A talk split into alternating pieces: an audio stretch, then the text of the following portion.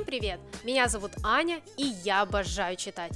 В этом подкасте я посоветую вам самые интересные книги, на которые стоит потратить свое время. Читаю разные жанры, а после поделюсь с вами своим мнением. Ну что, давайте начнем?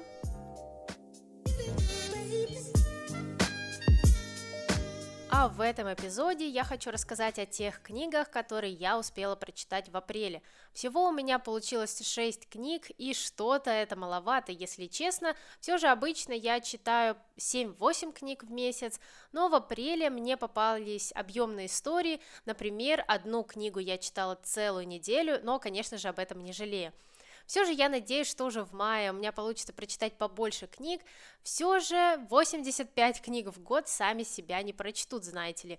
В общем, сейчас я расскажу, какие книги я читала в апреле, и какие из этих книг точно войдут в список лучшего прочитанного за этот год. Первой книгой апреля стала «Я бездна» от Доната Каризи.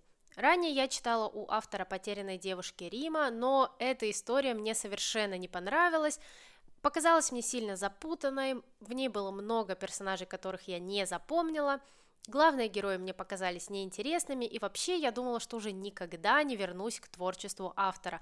Но тут я увидела его новинку и решила, была не была, дам второй шанс.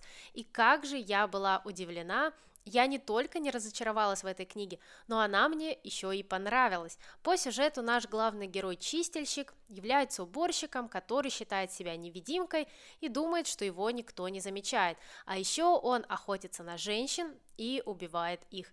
Однажды чистильщик убирается на озере и видит, как в этом озере тонет девочка – Сначала наш главный герой мешкается, но потом решает ей помочь и вытащить ее из этого озера. Вот только наш главный герой еще не подозревал, что эта помощь обернется для него не каким-то хорошим делом, а огромными проблемами. Когда я начинала читать эту книгу, у меня не было вообще никаких ожиданий. Тем более, что аннотация вообще тебе ничего не объясняет. Это я вам сейчас рассказала сюжет простым языком, но если вы взглянете на аннотацию на обороте книги, вы совершенно ничего не поймете, какие-то герои, чистильщик, охотница, что это вообще такое и к чему это. Но тем не менее, автор меня действительно приятно удивил. Я, еще раз повторюсь, ничего не ждала от этой книги, а в итоге получила классный, интересный триллер, который легко и быстро читается. Вообще в книге три главных героя. Это уборщик-маньяк по прозвищу Чистильщик, девочка из богатой семьи, которая случайно или же не случайно оказывается в озере, и охотница – это женщина, которая помогает жертвам домашнего насилия. Все эти три героя будут как-то связаны, но как они связаны, вы узнаете из книги. Мне очень понравилось, как автор переключается между тремя сюжетными линиями. Все это сделано очень плавно, очень постепенно, поэтому ты вообще не путаешься в этих главных героях, все предельно понятно. Но давайте я вам сейчас расскажу по порядку про каждого из наших персонажей. Во-первых, это чистильщик, мужчина, который выбрал жизнь уборщика, казалось бы, такую странную жизнь, но на это у него были причины.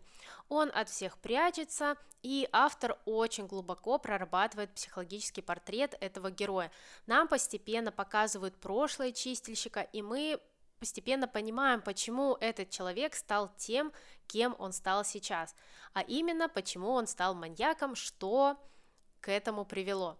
В его понимании, в понимании чистильщика, он как бы очищает город от грязных женщин и тем самым помогает обществу. Довольно-таки странно, но в принципе, когда ты читаешь, ты действительно понимаешь логику маньяка, как бы жутко и как бы дико это не звучало. И вот однажды чистильщик спасает девочку из богатой семьи, из озера. И с этого момента он перестает оставаться невидимкой, которого никто не замечает и получает очень много разных проблем. Дальше у нас есть девочка из озера. Она живет в красивом большом доме, ее отец очень известный и богатый человек, но наша героиня крайне несчастна. На это сказывается переходный возраст, сложные отношения внутри семьи и первая любовь. Автор здесь тоже очень ярко раскрывает перед нами характер этой девочки, но некоторые сцены из ее жизни, некоторые сцены из книги меня просто повергли в шок. Я сразу хочу предупредить, что здесь будут мерзкие и неприятные моменты, Но вот правда, Каризи меня этим поразил, насколько он пронзительно это все описал, я прямо была в шоке. И третья героиня – это охотница, которая помогает женщинам в трудной ситуации. У нее тоже есть свое тяжелое прошлое, которое ее не отпускает, но она как-то пытается жить дальше. И как же интересно следить за вот этими тремя линиями, и как именно они пересекутся в итоге, это тоже отдельная история с каждой главой Доната Каризи все больше и больше нагнетает атмосферу, а самое невероятное, что ты начинаешь сочувствовать маньяку. Да, ты знаешь его детство, знаешь, почему он стал таким чудовищем, и ты ему реально сочувствуешь у меня это было впервые. Обычно, когда я читаю там триллеры, детективы, у меня отвращение к маньяку, а здесь все было совершенно наоборот. Как вы уже заметили, у наших главных героев нет имен, у них либо прозвище, либо просто девочка из богатой семьи, девочка с фиолетовой челкой. Это сделано не просто так, в финале все это будет объяснено. Также автор в своей книге затрагивает абсолютно разные проблемы. Это домашнее насилие, воспитание детей. А, здесь также будет раскрыта психология жертвы, а также нам будет показана вина родителей за то, что сделали их дети. Финал тут невероятно закрученный, так еще после этого обалденного финала автор делает еще один сюжетный поворот, от которого у тебя просто глаза лезут на лоб, вот в таком вот ты находишься шоке. Вообще, «Я бездна» — это динамический, именно психологический триллер, который удивляет тебя все больше и больше с каждой главой. Я очень рада, что дала Доната Каризе второй шанс и все же прочитала эту книгу. Также автор утверждает, что эта книга основана на реальных событиях, и тем более, когда ты читаешь триллер, основанный на реальных событиях, это тебя еще больше поражает. Если вы любите необычные книги, которые вызовут у вас сильные и тем более противоречивые эмоции, обязательно читайте эту книгу. Это не кровавый детектив, а запутанный триллер, где автор очень глубоко раскрывает своих героев. Но из-за этого книга не становится скучной, это совершенно наоборот, книга только становится необычной, интересной и такой яркой. Я бездна действительно захватывает тебя с самой первой главы, а после ошеломит в финале. В общем, всем рекомендую. Эта новинка действительно стоит того, чтобы потратить на нее свое время. Дальше я взяла читать книгу «Там, где раки поют» от Дели Оуэнс. Это одна из лучших книг, что я прочитала за 2022 год, и как всегда, все самые лучшие книги я откладываю на потом, и я просто не понимаю, почему я это постоянно делаю, ведь книга «Там, где раки поют» влюбила меня в себя с первой же главы – Сюжет здесь довольно простой. А, Кия с детства живет одна в доме на болотах. Мать ушла из семьи, а за ней потянулись и братья, и сестры нашей главной героини.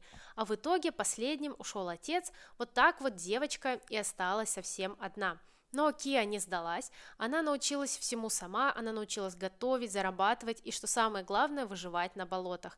Местные жители сторонятся Кию и побаиваются ее. А однажды полиция находит тело Чейза, это местный спортсмен и красавчик.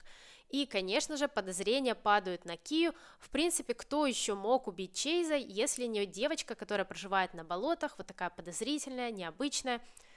Виновата ли Ке, не виновата, все это мы будем узнавать из книги. Вообще, эта история состоит из двух сюжетных линий. Первая – это взросление главной героини, и вторая линия – это расследование смерти Чейза. Полиция не может понять, было ли это убийство или же это несчастный случай.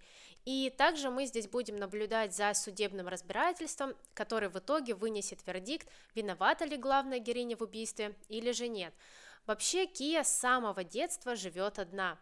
И в городе ее вообще не любят. Первый день в школе у девочки прошел ужасно. В общем, После того, как ушел ее отец, после того, как вся семья ее бросила, Кия решает не обращаться в органы опеки, чтобы не попасть в приют. Девочка выбирает привычный мир природы, мир болот, к которому она так привыкла с детства. И именно вот этот вот природный мир становится для Ки школой жизни. И вообще я не могла понять, как так можно было бросить ребенка, мать, которая вот просто уходит, оставляет свою семью с пьяницей, который постоянно бьет своих детей. Я вообще не могу это никак ничем оправдать, это просто ужасно, и брат Ки, который тоже ее бросает и говорит, ну, все, пока, держись, поближе к лесу, остерегайся людей, как вообще это можно было сделать, и вот это единственное, что меня раздражало в книге, то, что героиню просто бросили, оставили одну, ну, для меня это просто дикость. В остальном, конечно же, там, где раки поют, это полная любовь с первого же взгляда. Вот знаете, я вообще боялась начинать читать эту книгу именно из-за природы. Я обычно не люблю длинное описание неба, описание состояния природы и так далее.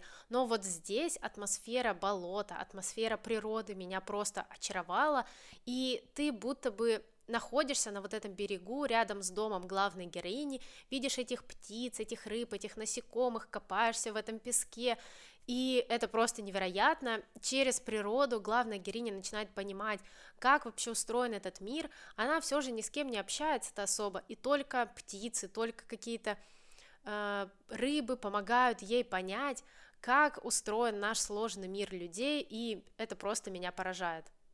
Но больше всего меня, конечно же, поразил характер главной героини.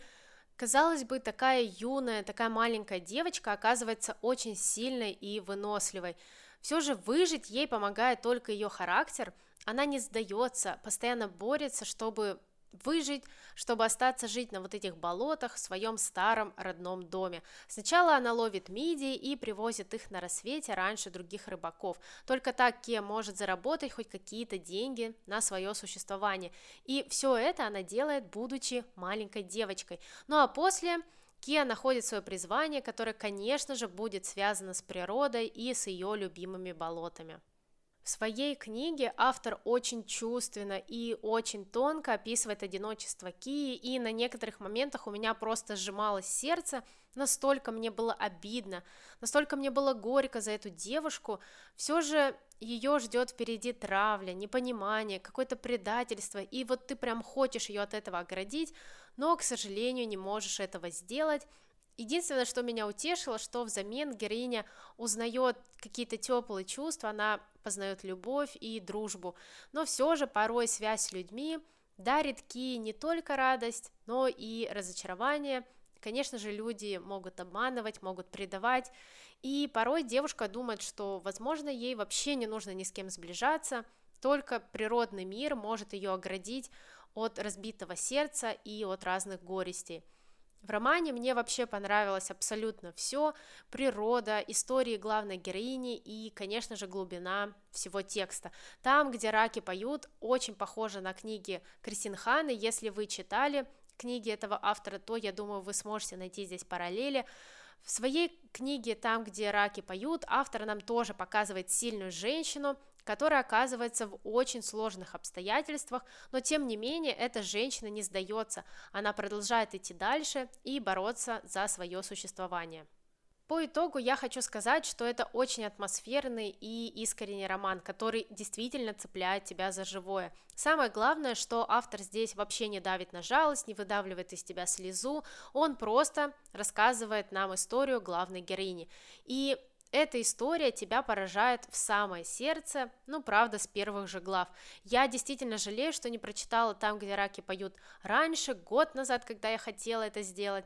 Ну, а вам я очень советую познакомиться с этой книгой. Я уверена, что вам не только понравится этот роман, но и он станет действительно одной из самых лучших книг, прочитанных в этом году. Дальше я решила продолжить чтение цикла «Вавилонские книги» от Джесая Бенкрофт. Первую часть «Восхождения Синлина» я читала еще год назад, ну а в апреле взялась за прочтение книги «Рука сфинкса». Это вторая часть, и единственный минус этого цикла в том, что последнюю Финальную часть пока что не переводят на русский язык, и я даже не знаю, будут ли это делать в сегодняшних реалиях. В общем-то, довольно грустно, но будем надеяться на лучшее. Все же цикл очень классный, и его действительно стоит прочитать всем любителям фэнтези и всем любителям драйвовых книг. Вообще здесь я, наверное, не буду сильно рассказывать про сюжет второй книги, а больше расскажу о первой. Все же мне кажется, что про этот цикл мало кто рассказывает, но он действительно стоящий, и я вам хочу искренне его посоветовать.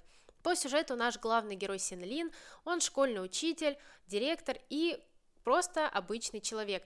После свадьбы он вместе со своей молодой женой Марией решают поехать в Вавилонскую башню. Это чудо света, где каждый этаж отдельный мир со своими чудесами и своими законами. Герои выходят из поезда и решают прогуляться по рынку, который находится вокруг Вавилонской башни. Но тут происходит ужасное событие. Наш главный герой Томас теряет свою жену в толпе. И теперь вообще непонятно, как ее искать, ведь многие так и потеряли своих родных, а после уже никогда их не смогли найти. Как говорится в Вавилонской башне, их забрала башня. Но Томас не такой простой человек, он решает не сдаваться и поднимается на третий этаж башни, чтобы найти именно там свою жену, ведь они направлялись в купальни, хотели там отдохнуть, провести свой медовый месяц, и найдет ли он Марию, отыщет ли он ее, узнаем из этого цикла. Что первая, что вторая часть – это безумно интересные истории, которые читаются на одном дыхании. Как только ты закончил читать одну часть, тебе сразу же хочется приступить к следующей, и это действительно настоящее фэнтези-приключение, где вас ждут опасные передряги, где автор будет раскрывать главных героев, и вас ждет чудесная и необычная и довольно опасная Вавилонская башня – первой книге Томас – это школьный учитель, который знал о Вавилонской башне лишь какую-то общеизвестную информацию из путеводителя.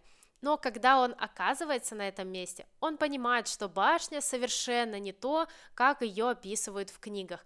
Ведь Вавилонская башня – это опасный мир, где тебя могут с легкостью убить, ну или сотворить что-то похуже. Действительно, в башне бывает что-то и похуже смерти.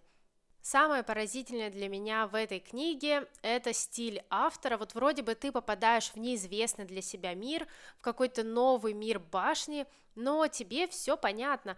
Так еще и тебе невероятно интересно это читать. Я была просто в шоке от легкого стиля автора. Тут все настолько понятно, что ты просто мигом вливаешься в эту книгу, и тебе уже не хочется выныривать из этого мира. Том находит разных приятелей, заводит знакомства и постоянно убегает от каких-то врагов. Само устройство башни это и правда нечто поразительное, я такого вообще нигде не читала. Например, первый этаж это ну, такой обычный рынок, который является подготовкой к башне. Здесь тебя могут обворовать, разделить со своими родными и так далее. Тебя действительно готовят к Вавилонской башне – то, что тебя ждет на первом этаже, это всего лишь цветочки. Например, второй этаж – это театр, где все его посетители должны отыгрывать определенную роль. И с каждым этажом башня тебя поражает все больше и больше, и я просто была в шоке от фантазии автора, который не только придумал такой богатый мир, но еще и сделал его предельно понятным для читателей. Вторая книга – это продолжение приключений Томаса Синлина, который ищет свою жену. Эта книга, кстати, мне чем-то напомнила «Пиратов Карибского моря», вот только пиратство во второй части происходит в воздухе. Сюжет очень динамичный, что в первой, что во второй книге, и события развиваются с бешеной скоростью. Драки, погони. Также постепенно автор нам объясняет мироустройство мира вот этой башни и постоянно раскрывает нам характер главных героев. Первая часть цикла – это такое введение в историю и постоянное развитие сюжета, а вторая часть тоже очень динамичная, очень интересная, но здесь автор уже делает упор на героях и раскрывает их прошлое, раскрывает их чувства, их надежды. Конечно же, читать это было очень интересно, я прямо не могу дождаться, когда приступлю к третьей части. Первые две книги этого цикла доставили мне огромное удовольствие. Прежде я вообще не читала никакой фэнтези, похожее на эту историю. Здесь какой-то сплав идет фантастики, фэнтези и приключений. Поэтому эта книга отлично подойдет тем читателям, которые не особо ладят с фэнтези, с магией. Здесь вообще не будет особо никакой магии. Знаете, все здесь основано на каком-то техническом прогрессе. Так что если вы давно хотели познакомиться с фэнтези или вы просто ищете какую-то драйвовую приключенческую историю, обязательно читайте сначала первую часть этого цикла, а после продолжайте свое приключение вместе с Томасом Синелином в поисках его жены. Я думаю, вы действительно никогда не читали ничего подобного, и эта книга, правда, вас впечатлит и очень сильно порадует. Четвертой книгой апреля стало «Правила виноделов» от Джона Ирвинга. Эту книгу я тоже очень долго откладывала и все боялась к ней приступить. Все же меня пугал объем в 600 страниц мелким шрифтом. А также немного смущала тематика истории.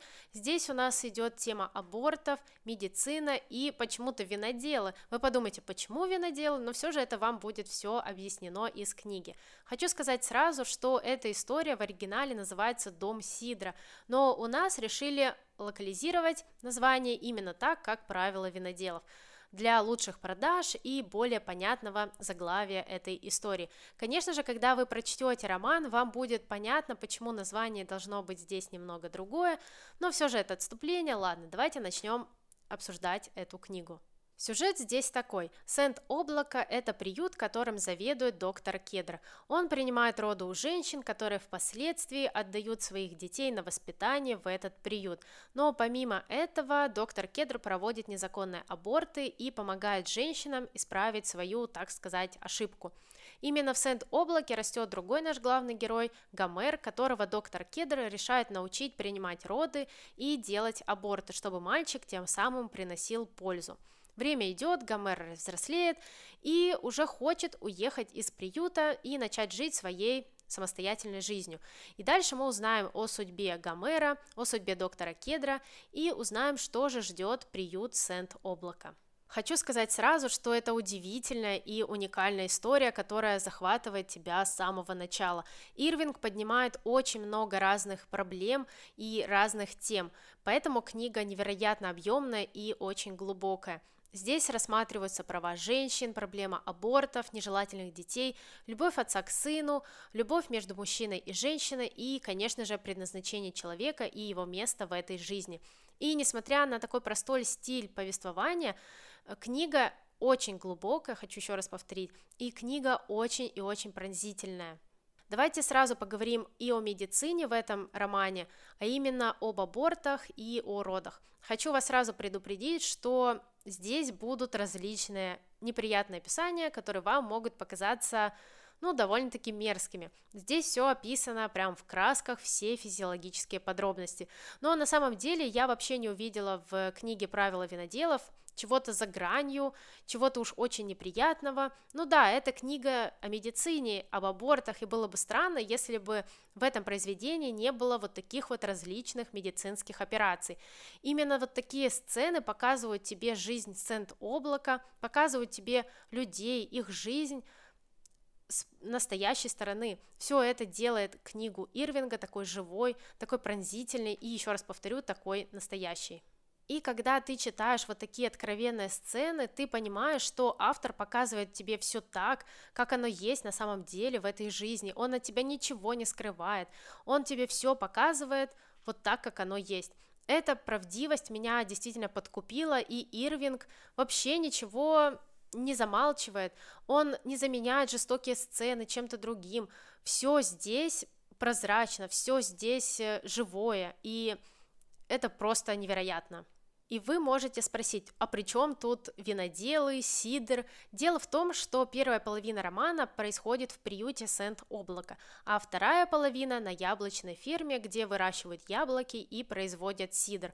И правила виноделов как я хочу даже сказать, правила дома Сидра, это свод правил для рабочих, которые собирают яблоки во время урожая. А у Ирвинга эта бумага является такой метафорой, таким символом человеческих правил, вот как мы должны поступать в той или иной ситуации, и всегда ли мы должны придерживаться вот таких каких-то общепринятых правил, или в какие-то моменты мы можем отступить от этих правил и сделать по-своему. И доктор Кедр выбирает в этой книге свои правила, а не законы Америки, которые запрещают делать врачам аборты. И как же красочно автор проводит параллель между абортами и теми детьми, от которых отказались их родители, мы видим, как сироты живут в приюте и как же они мечтают обрести новую семью. Я не хочу вам ничего спойлерить, но автор здесь будет раскрывать проблему абортов с двух сторон. И это, кстати, очень и очень круто. Мы видим позицию доктора Кедра, который за аборты, и видим другую позицию другого человека, который будет против. И читать про такой выбор невероятно интересно. Но не смотрите, конечно же, на объем романа. Да, 600 страниц звучит внушительно и, возможно, может вас немножко напугать. Но, поверьте мне, эти 600 страниц стоят того, чтобы их прочитать. Я читала эту книгу около недели, но даже если вы будете читать правила виноделов 2 или 3 недели, читайте, не смотрите на объем, это того стоит. Мне кажется, эта книга идеально подойдет для знакомства с автором. Я тоже прочитала эту книгу первой у Ирвинга. Да, здесь есть медицинские описания, но все же я слышала о своеобразном юморе автора и слышала, что в других его книгах есть еще более шокирующее описание, так что Можете начать с правила виноделов, а дальше уже посмотрите. Я вам крайне рекомендую прочитать эту книгу. Она меня поразила и зацепила за живое. Сначала я вообще не думала, что эта история мне настолько понравилась. Ну а теперь я понимаю, что опять же очень зря откладывала чтение этого романа на потом. Теперь я думаю, какие еще почитать книги у автора. Ну а если вы еще не читали правила виноделов, обязательно это исправляйте. Я уверена, что вы тоже получите огромное наслаждение от прочтения прочтения этого романа. Предпоследней книгой апреля стала «Код носители» от Джона Марса. Я всегда очень жду новинки от этого автора и каждый раз с большим удовольствием читаю все его книги, которые у нас выходят. По аннотации код носители якобы продолжение его предыдущих книг «Единственный» и «Пассажиры». Но это совсем не так. Да, в книге есть какие-то отсылки на его предыдущие книги, но вот чтобы прям продолжение, это уж вряд ли. Скорее всего, редакторы это сделали ради продвижения книги, но все же нам немножко соврали. Сюжет здесь следующий. После громких и очень серьезных хакерских атак правительство Англии решает максимально защитить свою секретную информацию. И в этом они решили обратиться к человеческому мозгу. Так правительство выбирает пять разных человек, которым в мозг помещают чип с данными о вот этой вот секретной информации – Взамен носители получают деньги и получают шанс начать жизнь с чистого листа. Но вопрос в том, а надежен ли такой способ защиты и вообще можно ли взломать человеческий мозг. Как всегда, Джон Мар в своей книге показывает нам различные новые технологии и показывает, как они влияют на наше общество.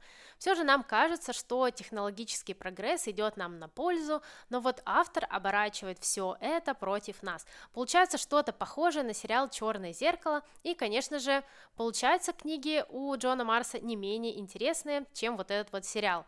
Итак, перед нами пять разных людей, которые решают начать новую жизнь, но правда секретной информацией в голове.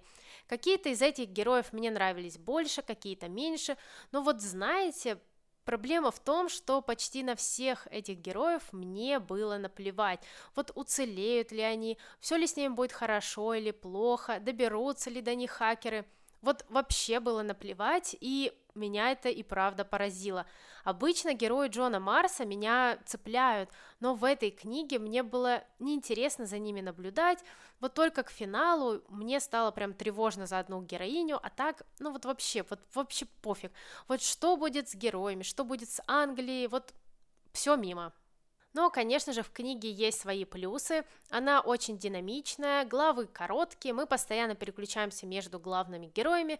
Все это делает историю такой динамичной, поэтому она и читается буквально за день-два. Также меня порадовал финал, автор, как всегда, умеет прописывать неожиданные повороты, и финал меня и правда удивил. А какое же удовольствие я получила, когда читала фрагменты с отсылками на прошлое произведение автора. Некоторые герои будут как-то связаны с персонажами из «Пассажиров» или с книги «Единственный», ну а фразы про коронавирус – это просто нечто, с этих фраз меня просто вынесло. Это действительно очень забавно, когда автор вот пишет вот прямо сейчас и перекладывает какие-то мировые события в свои истории. По итогу я не скажу, что книга мне сильно понравилась, но автор меня не разочаровал. Все же эта история действительно как по мне, немножко проигрывает остальным книгам автора про новые технологии.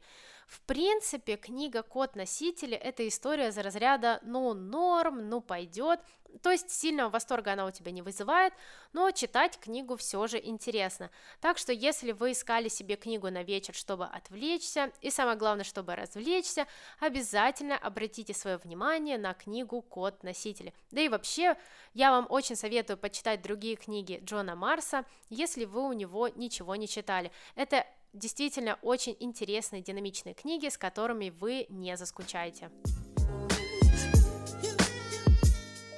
И последняя книга, которую я успела прочитать в апреле, это «Те, кто уходит и те, кто остается» от Елены Ферранте. Это третья часть из ее цикла «Неаполитанский квартет». Хочу сказать, что я каждый месяц читаю по книге из этого цикла, и вот уже в мае меня ждет последняя, финальная, четвертая часть цикла «Неаполитанский квартет». Наверное, в этом эпизоде я не буду вам рассказывать подробно о каждой книге из этого цикла, чтобы не проспойлерить вам сюжет и не испортить впечатление. Все же я буду рассказывать о своих эмоциях от этого цикла в отдельном эпизоде. Но все же я хочу вам напомнить о сюжете. Это история двух подруг, Лилы и Лину, и мы узнаем, как они взрослеют, создают семью, работают и вообще узнаем о судьбе двух подруг. В третьей части мы погружаемся в жизнь уже взрослой Лину, все же от ее имени ведется повествование этого цикла. И вот знаете, автор так ярко и настолько искренне описывает чувства и эмоции женщины, что я была поражена. Вообще, я редко встречаю тексты, где женщина пишет о женщинах так правдиво и так по-настоящему. Автор нам описывает проблему внутри семьи, показывает нам, как воспитывают детей. Автор нам также покажет настоящую любовь. И самое главное, мы увидим терзание женщины о ее жизненном призвании, кем она должна быть, какой она должна быть в этом мире. Все это Елена Ферранте описывает в своем цикле. Конечно же, в первых двух частях все это тоже есть, но вот в третьей части нам уже предстает взрослая женщина с ее взрослыми проблемами. Также в третьей части автор нам будет описывать проблемы рабочих, показывать нам борьбу рабочего класса за свои права. Это будут забастовки, митинги. В общем, здесь тесно переплетаются уже проблема общества и проблема отдельных людей. Как всегда, вас ждет в третьей книге замечательная атмосфера жаркой Италии, Неаполя, характеры персонажей, вот все это прекрасно. Как автор показывает нам разные сюжетные линии, как они переплетаются, и что самое главное – как автор нам раскрывает чувства главной героини, я понимаю, что с каждой частью я все больше и больше влюбляюсь в эту историю, и мне уже не терпится приступить к финальной книге из цикла. Уж очень мне хочется узнать, чем же закончится вся эта история. Я с первой книги вам рекомендовала этот цикл, и продолжу и дальше это делать. Все же это очень искренний роман о женской судьбе, где автор нам показывает чувства, правдивые эмоции женщины, вот вся эта искренность, все это будет здесь. Вот я еще не дочитала этот цикл, но мне кажется, что он будет один из лучших, что я вообще когда-либо читала. Вам, конечно же, я опять буду рекомендовать его, прочитайте, это и правда того стоит. Вот проникновенный, чувственный, правдивый цикл о женщинах, читайте, вы не разочаруетесь. Итак, это были все книги, которые я прочитала в апреле. Месяц получился очень классный в книжном плане, все же так много пятерок, я книгам уже давно не ставила. В общем, я очень довольна, ну и надеюсь, что в мае я продолжу эту традицию, читать только классные книги, меньше разочарований, больше пятерок. И, как всегда, кстати, мое правило действует, чем дольше я откладываю книгу, тем больше она мне нравится. Это, конечно же, парадокс. А мы с вами услышимся уже в следующих эпизодах, и не забудьте подписаться на этот подкаст и поставить ему оценку там, где вы это слушаете. Для меня это и правда очень и очень важно. Также вы можете подписаться на меня и в других социальных сетях, там я еще больше рассказываю о прочитанном в реальном времени. Всем пока, и пусть вам попадаются только хорошие книги.